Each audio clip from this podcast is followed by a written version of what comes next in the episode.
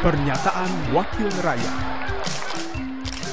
Pernyataan Andre Rosiade, anggota Komisi 6 DPR RI dari Fraksi Partai Gerakan Indonesia Raya, Daerah Pemilihan Sumatera Barat 1 dalam rapat kerja dengan PT KI, PT KCI, dan PT INKA, Senin 27 Maret 2023.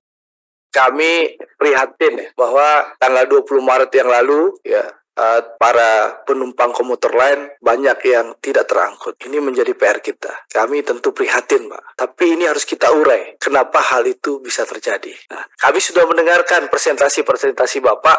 Dan menarik, Pak, banyak perubahan-perubahan dari narasi-narasi awal yang dibangun. Awalnya narasinya pabrik INKA itu belum siap, baru 9 Maret 2023. Pas diresmiin Pak Tiko, katanya. Sebenarnya nggak diresmiin Pak Tiko pun juga nggak apa-apa.